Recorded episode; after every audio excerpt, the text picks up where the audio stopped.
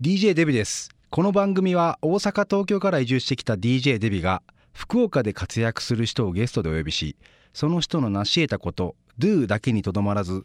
その人自身の在り方や源泉 B まで探り紹介していきます。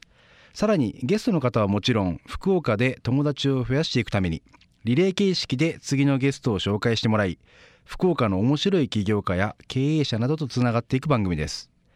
前回はグルーブノーツの会長佐々木さんにですねお越しいただいて、まあ、AI を使ったシステム導入でさまざまなお客様企業のですね業務面の変革をするなど本当に幅広く面白い話が聞けましたが今日はそんな佐々木さんにご紹介してもらった方にお話を伺います。今回のゲストは、えー、一匹狼プロデューサーな、えー、オンザロックスのマスター矢田さんをお迎えします。矢田さんはですね簡単にご紹介すると,、えーと、小倉のお生まれでしてで福岡の高校卒業後早稲田大学にご入学。でその後ですね卒業されたあのお酒メーカー有名なですねサントリーさんにご入社されました。でサントリーさんではですね、えっと、お酒の営業というより飲食店の企画開発みたいなことをされてたみたいででその流れでですね、えっと、飲食店のオーナーから誘われて転職。で小倉に戻ってこられてでその後ですね転職をした後に、えー、ご自身でやりたいということで今のオン・ザ・ロックスの開業に至りますと。まあ、この辺りですね、えっと、本当にいろいろ触れたいことがいっぱいあるんですが、まあ、その辺はですね今日、えー、矢田さんをお迎えして聞いていきたいと思います。 Design Your Own Being 最後までごゆっくりお付き合いください。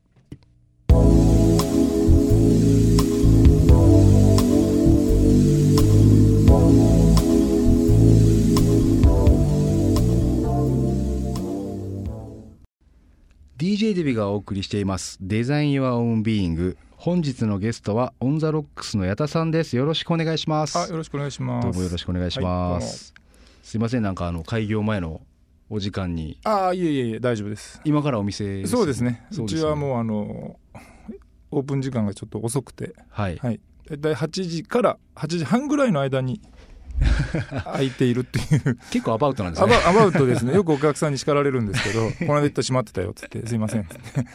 あ結構じゃあ遅めなんですね。遅い。最初は真面目に7時にやってたんですけど、はい、はい、だんだんもうお客さん来ないからいいかなと思って。だんだんとあの遅くなってしまいまして、はい、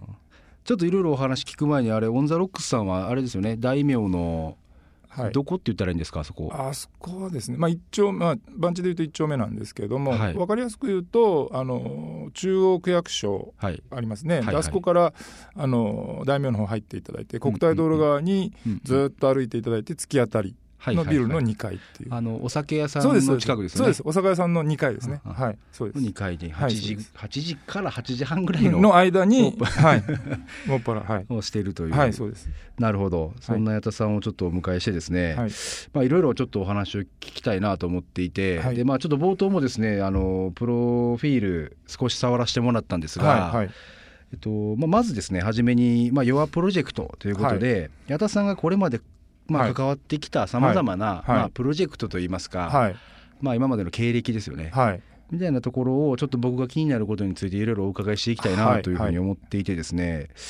まあ、まず、えっと、あれですよね。サントリーさんに入られた、はい、そうですね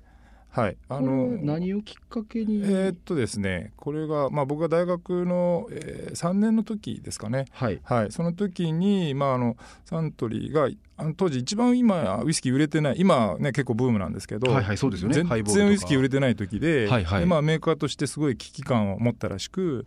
そのウイスキーの飲み方を提案するバーをその全国に作っていこうということでその第1号店がえー、東京の赤坂港区の赤坂にですね、はい、あのサントリージガーバーっていうのをあの企画をして、まあ、あの開店させたんですね。その時の1号店の オープニングスタッフでアルバイトで、はい、はい、あの入りましてそうなんです、ね。はい、でそこでそのお酒を触る仕事を、まあ、初めてなんですけども、はい、携わりまして、はい。はい、でまあその流れで、まあ、卒業後なんとなく入れてもらったんで、ね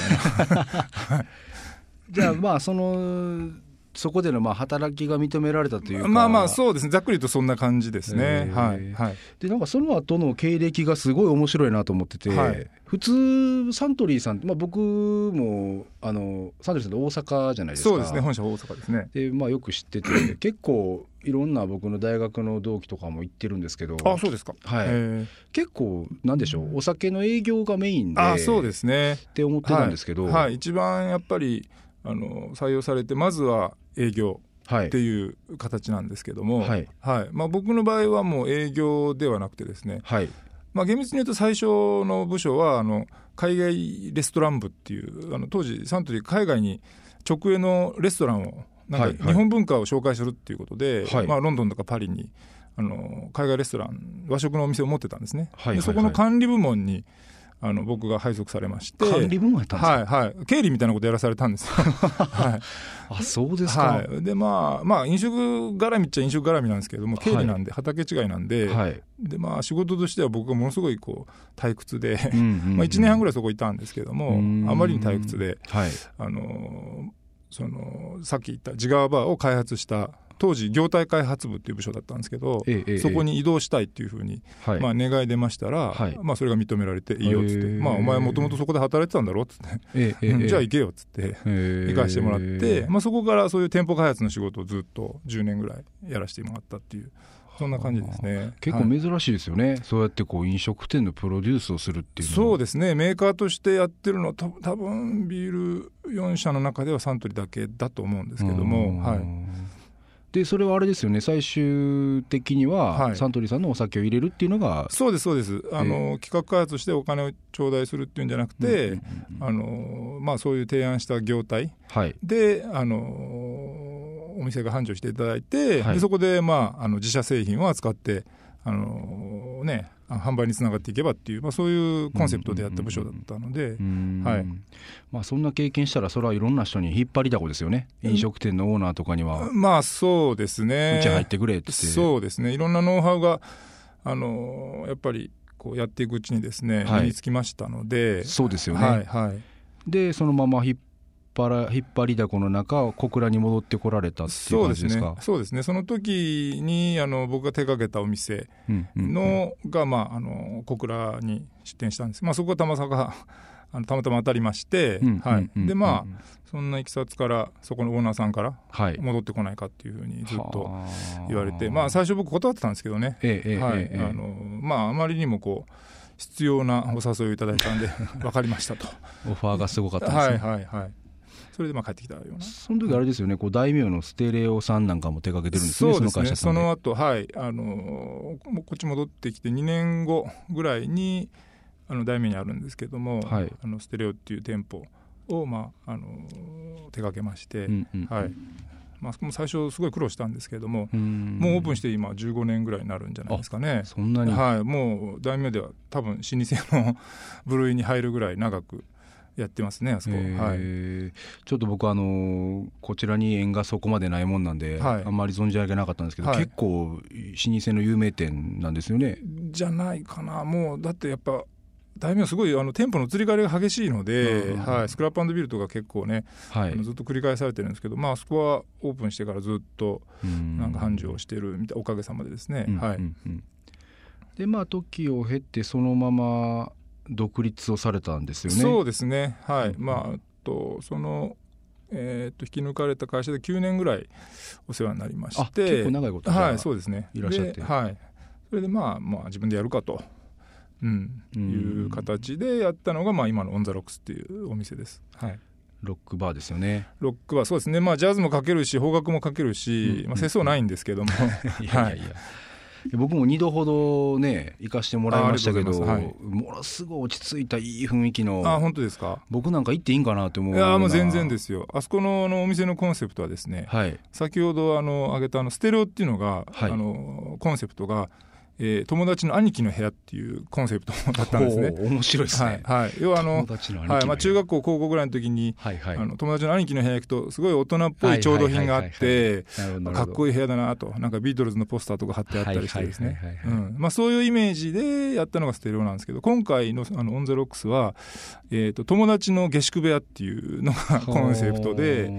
はい。あのまあ、僕も東京で一人暮らししてたんですけど、えー、あのたまり場になる友達の部屋ってあるじゃないですか。はいはいはいはい、あんな感じでなるほど、はい、なんかこう自由な感じで例えばこうその部屋の主がいなくても、はい、鍵が開いていて、うんうん、勝手に上がり込んで、勝手に音楽かけて、うんうん、勝手にその辺にある漫画読みながら、はいはい、ぼーっとしてたら主がいつの間にか帰ってきて、はいはいはい、なんでいたのかみたいな、でじゃあ飲むかっていうような そんななんかこうフリーダムなあの空間っていうのがあったと思うんですけど、まあそんな感じになればいいなっていうことで、まああんな雰囲気のね部屋なんかないですけども、まあまあそのイメージとして、そういうこう自由な感じで勝手にこうなんだろう気を使うことなく楽しんでもらえればっていうのが、まあ、オン・ザ・ロックスのコンセプトなんですけども。いや確かにけどね、はい、お通しがなくて、はい、あの瓶が置いてるんですよね。そうですテーブルの上にスナックがスナック、ね、柿ピーとかですね。柿ピーと麦チョコとか、そうですあと、はい、あのベビースターとか、ベビースターとか。勝手につまんでくれみたいな。勝手につまんでくれで、はい、その感じですね。あれはなんか良かったです。僕の中ではすごいヒットがありましたね。だからこう必要以上にサービスしないっていう、勝手にやってくれって。注文されたものだけ持っていくっていう、いや確かに居心地はすごい良かった、はいはい、なんか居心地いいから結構大物の方も来られるんですよね。あそうですね。まあたまたまあの近くにいろんなアーティストさんが泊まられるホテルがあるもんですから、はい、まああの打ち上げとかで使っていただいたりとかですね。まあそんな感じでフラッと寄っていただいて、まあ、僕も普通のお客さんと変わらず何にも言わずに、はい、ただ酒だけ持っていくっていう。はいえー、はい。まあ、あの居心地の良さは本当になんかコンセプト通りあ本当ですか？あありがとうございます。今初めて聞いてあ、はい、そのコンセプト確かになっていう感覚はすごいありましたけどね。はい、はいまあ、確かにそれでまあリピートの方が多いという多分そんな感じだと思うんですが、ちょっとまああのいろいろここから深掘りしていきたいなと思うんですがやっぱりこうオン・ザ・ロックスをですねやったきっかけなんかをこれからちょっと次のコーナーではちょっと触らせてもらいたいなと思っていますが、はい、えー、次のコーナーがですねえっと「弱トリガー」ということで、はい、あのまあ、今まではそのどんなことしてきましたかっていうのをちょっと聞かせてもらったんですけども、はい。はい、まあ、ここではですね、まあ、それなんぜななんぜじゃないですね。なぜそれをこうしていったのか、どんな思いとかどんな源泉で、矢田さんの中でこうオン・ザ・ロックスやっていこうと思ったのかみたいなところをちょっと聞いていきたいなと思っておりまして、はい、なんかそこで言うとどうでしょう。なんかオン・ザ・ロックスをやっていこうと思われたきっかけというか。えー、っとですねまあ普通ああいうこう個人でやるバーっていうのはその一生懸命こういうお店独立してやりたいと、はい、でどっかで修行してお金貯めてみたいな感じなんですけども、はい、まあ、あそこの場合はそんなこうあの崇高な じゃなくて、はい、まあ成り行きでっていうことなんですけどまあ、はい、あのまあ一つ言えることはなんだろうなこうなんなんちょっと待ってください。えっとあのー、今までの飲食店みたいに、はい、こう繁盛させようとして頑張るんじゃないお店。はいはいはい、はい、ちょっと変な言い方ですけど。いやいやなんかそれさっきおっしゃってましたよね、はい、ちらっとあのー、前の会社さんでは、はい、はいまあ、こうやってこうやってこうやるんやっていうのを部下の方に結構インストールされてそうですね。ビジネスとしてそうです。ビジネスとして飲食業をこう制御させるには、はい、まあ、そういうことが中心であの東京時代ですね、はい、ずっとやってきましたんで、はい、まあ、そのやり方でさっき言ったステレオとかもそうなんですけども、あのより多くのお客さんに来てもらって、より多くの、はい、えー、売り上げを上げるっていうことを中心に、あのずっとやってきたんですけども、はい、まあ、はい、そうじゃない形で今回はまあやりたいなっていうはい、なんかこう一方で、はい、なんでしょうこうビジネスとして売り上げを上げるために、はい、いや顧客のニーズに応える。まあ要はね顧客の,、のニーズをこう、どれだけここで解消するのか、はいはい、っていうモデルもまあ一般的というか、はいはい、だから売り上げが上がるんだよっていうところって、まあお客さんのことを思った時のニアリーイコールだと僕思うんですけど、はいはいはい、なんかそれをやめた時に、はい、なんでしょうお客さんに対して答えれるのかとか、はいはいはい、どうなんだろうみたいな不安とか恐れとかってあったと思うんですけど、はい、なんかその辺ってどうなんです？どうですかね、まあ、あのたまたまあのあの店のモデル店っていうのが東京にありまして、はいはい、そこがその圧倒的に店の方が強いんですね。はい、じゃあもうそこのお店さんもどちらかというとこう、そうです。もうコンセプト推しでそうコンセプト推しですね。もうここにこのコンセプトに合わなかったら来なくていいよ。もうもうもうそのその通りです。はい、あもうあの喧嘩上等みたいな感じですからね、はあ。はあ、もう少しでも声高に喋ってたらまあ最初は「あすいません静かにしてください」なんですけど、はいはいはい、まあ、お酒入るとねこうだんだん分からなくなってくるんで、はい、それで大きな声で喋ると「うるせえんだよ!」っつってぐらいのところの。でそれ見てうわ今までのこう自分の価値観がガラガラガラっと崩れまして、はいはい、あそれでもいいんだと思ってそれでも流行ってますから。まあ東京っていうのもあるんですけども、ええ、それぐらい自分のスタイルをこう飲食店として貫いてもいいんだと思って、うんうん、あそれ僕もやってみたいなっていうのが、まあ、あの雰囲気内装とかですね音楽のスタイルとかもそうなんですけども、うん、一番真似したいなと思ったのはそういうこうあのお店のスタイルをこう貫くっていう変にお客さんにこびるんではなくて、はいはいはい。はい、お店のルールに従わなくて来なくていいと、うん はい。うん、それでそのルールを守ることによってお客さんが居心地よく、うん、あの要はまあ大人な使い方ですよね。他のお客さんに配慮して、うん、はい、お店にもまあ配慮して、まあ、お金払ってるんだから一番偉いんだよっていうんじゃなくて、はい、やっぱ人としてまあまあ普通ですよねその、うん、お金払うからこう上下関係がなんか微妙にこう生まれてきたりもするんですけれども、そうじゃなくて対等だっていう、はい、お客もお店も対等でお互い気持ちよくそのお酒を飲みながら時間を過ごしましょうよっていう、はい、そういうのをこう貫いて、まあ、すごい繁盛してたんで。はいはいはい、はい、じゃあ、田さん自身もそれに触れてそうですね。自分もはい、やってみたいな。やってみたいな。はいそうですね。でも会社でやっぱりやる限りには、はい、やっぱりこうそれやってお客さん来なかったらどうしようとかですね、ね、はい、自分のだけじゃないですかね。他のスタッフもいるし、はい、まああの経営者もいますし、はい、はい、やっぱそのためにはそういう冒険できないですよね、はい、でも自分でやるとそういうリスク全部自分で負いますから、はい。はい、それで来なくなっても自分のせいなんで、はい。はい、なんでまあそれをちょっと挑戦したいなと思って、はい、なんかそれ、まあ、その恐れとか怖さももちろんあると思うんですけど、はい、なんかこう矢田さんの中で、やっぱこう自分の世界観を、なんかこう、まあ、アウトプットしたいというか出していきたいって思われたのってもともとやっぱりこうそういう気持ちとかあそうです、ね、源泉が何かあったんですかね？そうですねあのまあ本当あの子供の頃から、はい、なんかこう自分で遊びを考えたりするのが好きで、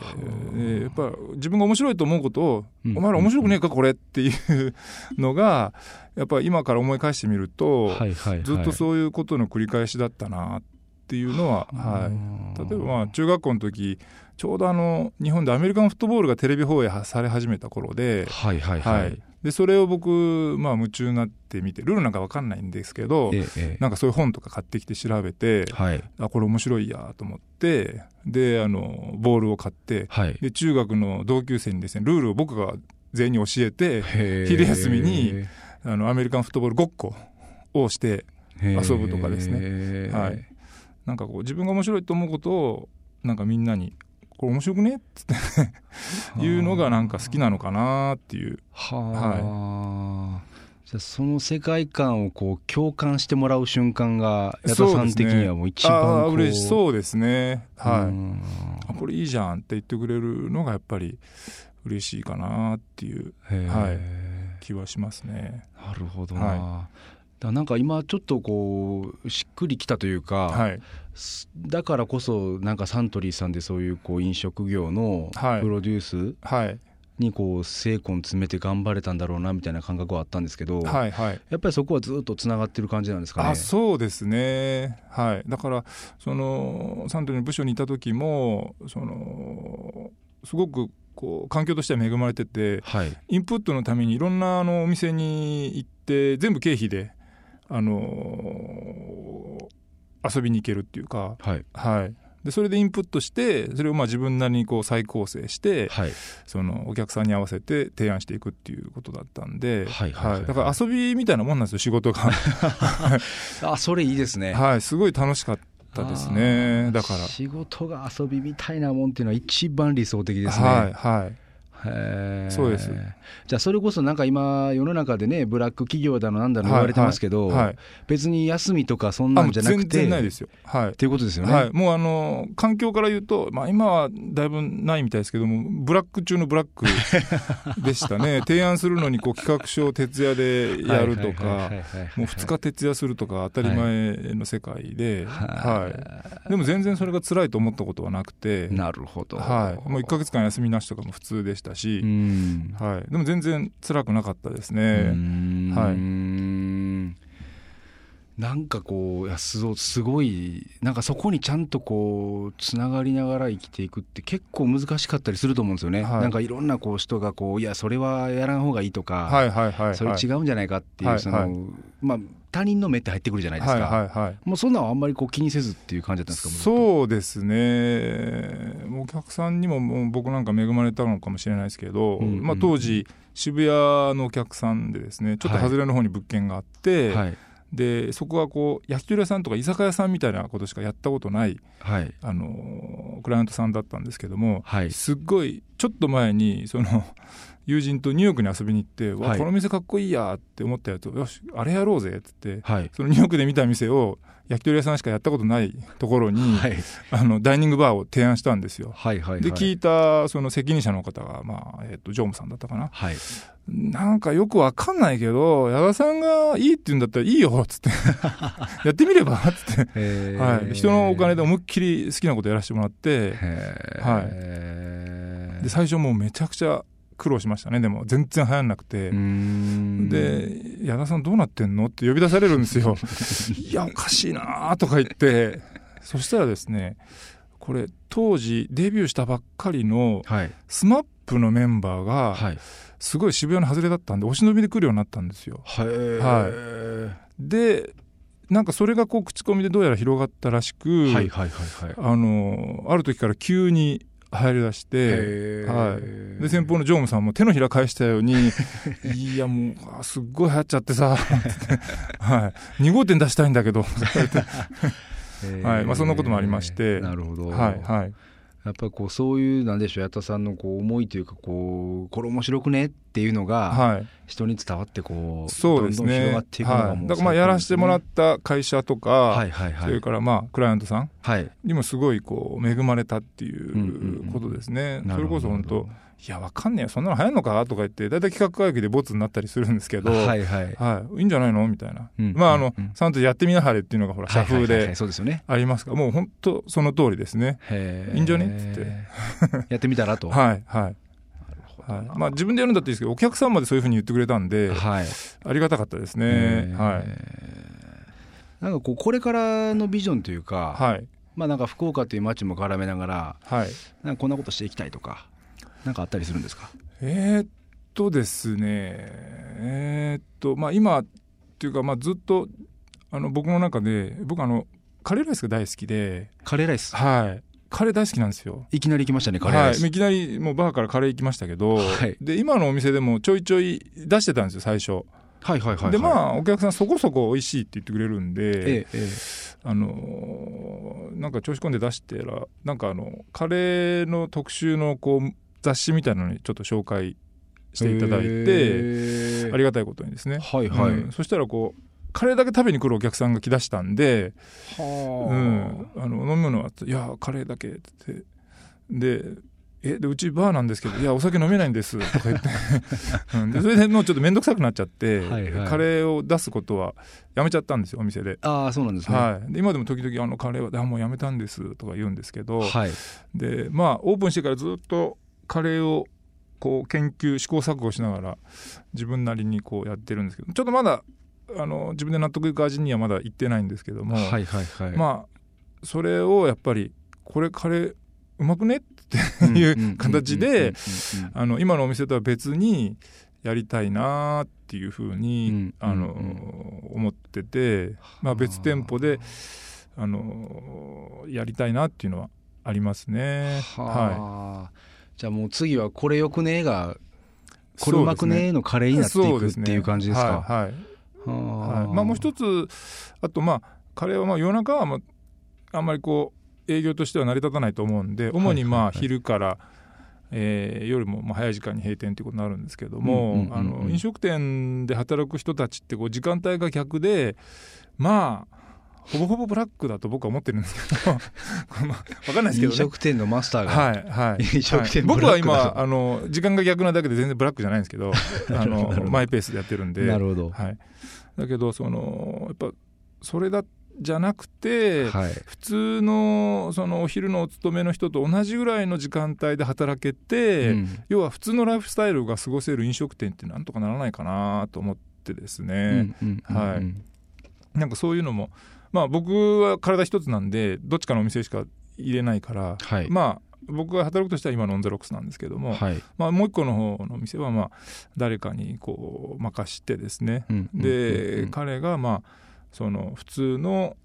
時間に生活できて、はい、普通の人と同じようなこうライフスタイルというか、うん、そういうのが過ごせるような飲食業っていうのがなんかできないかなと、まあ、結構ハードル高いんですけどねそれはいろんな意味で収益の部分だったりとかですね、ハードル高いんですけどもまあなんかチャレンジしたいなという気持ちはありますね。なるほど、はい、はい、はあ。じゃあまあ続いてはカレー屋さんと。まあまあ、まあ、今のところアイデアとしてあるのはですね。はいいやなんかけど今までのお話聞いててやっぱちょっと行ってみたいなと思いますけどね。なんか巻き込まれたいというかあそうですか。うまくねっていうのにちょっと共感したいというか、はいはい、みたいな感覚がちょっとすごいあるなっていうのが。はい。ということでですねちょっと時間も来ましたので、はい、まあ、この辺でこう弱鳥が、はい、まあ、きっかけみたいなのをちょっと聞いてきましたが、はい。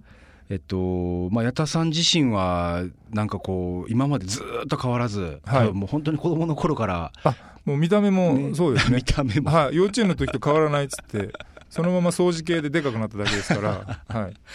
ということで多分ねずっと変わらず、はい、これからもなんかこういろんなものを発信し続けるんだろうなっていうところをね、まあ、できればいいんですけどね。私もぜひ見ていきたいなというふうに思っております。はい。最後にですね、えっと、この番組で、えっと、ゲストの皆様に毎回お伺いしている、えっと、自分は何者であるかっていうのをですね、えっと、私の合図の後にお答えいただきたいと思っております。はい、あの有名なあの番組っぽくいきたいなと思いますんで。了解しました、はい、私のパーンという振りの後に、はい、渋く答えていただければ。はい、はい、それではいきます、はい、矢田正幸とはパン。つなぐ人。なるほど、はい、つなぐ人、はい、ちょっとこの辺説明いただきたいなと思うんですけどつなぐ人っていうのは、はい、えー、っとですね、はい、あのまあ、僕はいろんなことを、まあ、今までこう飲食店プロデュースしたりしてきたんですけど、はい、結局オリジナルで考えてるとオリジナルじゃなくて必ずその先人が作ったものがありまして、はい。えー、例えば、まあ、あの今の洋酒文化を作ったのは、まあ、あの僕がいた会社のあの先代の社長佐治慶三が作ったものだと思いますし、うんうんうん、まあ、バー文化ですね、うんうん、はい。まあ、ウイスキー自体もそうですし、はい、それからまあ音楽も、まあ、いろんな先人のですね偉大な仕事を、うんうんうん、えー、僕がこれいいと思いますけど皆さんどうですかっていうふうにこうかけたり、はい、だからこうそういう先人の偉大なこの文化の足跡をまた次の世代、うんうんあるいはまあ知らない人たちにこう、えー、つないでいくという、まあ、そういう意味合いで、まあ、つなぐ人っていうふうにあの言ったわけなんですけれども。なるほど、はい、そのつないでる瞬間っていうのがもう矢田さん的にはもう最高に気持ちいい瞬間、ね、そうですね。はいそうですね。はい、はい。まあ、確かにねこう一般的にこう情報流通しないようなことを、はい、矢田さんがこう拾ってつないでいって、はい、でいろんな人がそれを、まあ、聞いたり見たり触ったりして、はい、あこれすごいいいっていう瞬間を、まあ、今まで見てきたみたいな話もされてましたもんね。はい、そうですね、はい、もうじゃあその瞬間のために生きてると言っても過言ではないという感じですか？そうですね、はい、なるほどな、オン・ザ・ロックスさんでも、はい、あれですよね。そのなんか音楽云々というよりは、はいこの空間いいだろっっていうそうですね。この空間と時間いいんじゃないっていうはい、うんうん、楽しいでしょっていう。でまあこうお店出た時に、はい、あ今日もいい夜だったなっていうふうに感じていただければまあいいかなっていう、はい、楽しい時間が過ごせたなっていう。はいはいはい、はい。もうなんか今までのお話がなんか全部やっぱりこう響いてくるというか、はい、ねなんか次やっていきたいカレー屋さん？もうなんかこうやっぱつなぐ人ですよね、はい、多分ね。そうですね。多分あのただカレー食べて美味しかっただけじゃないものもやっぱり一緒に、うん、あの提案したいなとは思ってるんで、まあ、空間とか雰囲気も含めてですね。はいはいはい、はい。でもそういうことやるとあんま儲かんないんですよね。カレーっていうのもささ食べてささ出てもらってどんどん回転してもらった方が儲かるんですけども、まあそれじゃあんまり僕的には面白くないので、はい。まあそうですよね、はい、前もこうねオン・ザ・ロックスやる時もビジネスを捨ててやるっていうので。はいもう儲かんないことばっかりはい。やらなきゃいけないこととやりたいこといつも順番間違えるんですよね。最初に宿題してから遊ばなきゃいけないんですけれども、うんうんうん、遊んでから宿題どうしようっていまだに悩んでるような感じなんで。はい。いやけどまあね本当になんかそれだからがゆえのこうなんでしょうリピーターの多さというかうん。っていうところですよね多分。ですかね。つつながった人たちがやっぱりあそうですね。縁が切れずにこうその糸がつながり続けててっていうなんかそんなイメージはやっぱありますよね、はい。はい、まああの全員ではないとは思うんですけどもね、えー、なんだよっていう人もた多分中にはやっぱいらっしゃると思うんですよ、はい、でももうそれはもういいと。なるほど、はい、合わない人だと。はいはい、うん、もうある程度こう絞り込んで、うん、はい。あのー、なんかえー、カムカムエブリバディじゃないっていうスタイルの方が、まあ、逆に長続きするんじゃないかなとは思ってるんですけどね。なるほど、はいはい、なるほど。まあ、ということでですね、えっと、DJ デビがナビゲートしてきました「デザイン・ワン・ビーング」とちょっとそろそろ終わりの時間に近づいてるんですけども、はい、えっとまあ、当番組ですね、毎回ゲストの方から、次のゲストの方ご紹介いただいておりましてですね、はい。はい、でまあ、今回、えっと、枝さんの方からご紹介いただける方がいるとい。うことで、はい、その方のご紹介ちらっとしていただきたいんですが、どんな方ですかね？えー、っとですね、まあ、うちのお客さんでもあるし僕のあの後輩でもあるんですけども、はいはい、あのジャスティプラントっていうあのデザインの会社を、はい。えー、起業されている、えー、本田さんをご紹介したいなと思います。は、はい、ちょっとチロッと触っていただきたいんですけど、はい、どんなデザインを？えーとですね、主にあの飲食店が多いんですけども、はい、飲食店のロゴデザインとかですね要はビジュアルイメージをあのデザインする会社でその福岡を代表する名だたる名店まあ、田中田さんとかですね一風堂さんとかそういう有名店のロゴデザインをたくさん手掛けているあのすごく明るいあの人懐っこい男なんですけども、はいはい、いやまたなんか楽しみですね、はいはい、じゃあ来再来週ですかね、はい、ゲストは、えーと、ジャスティプラントの本田さんとい。うことで、ありがとうございます、本日のゲストは、えーまあ、一匹狼プロデューサーと私 キャッチコピーつけてつけさせていただきましたが、はい、矢田さんをお迎えしました、本日は本当にありがとうございました。はい、ありがとうございました。どうも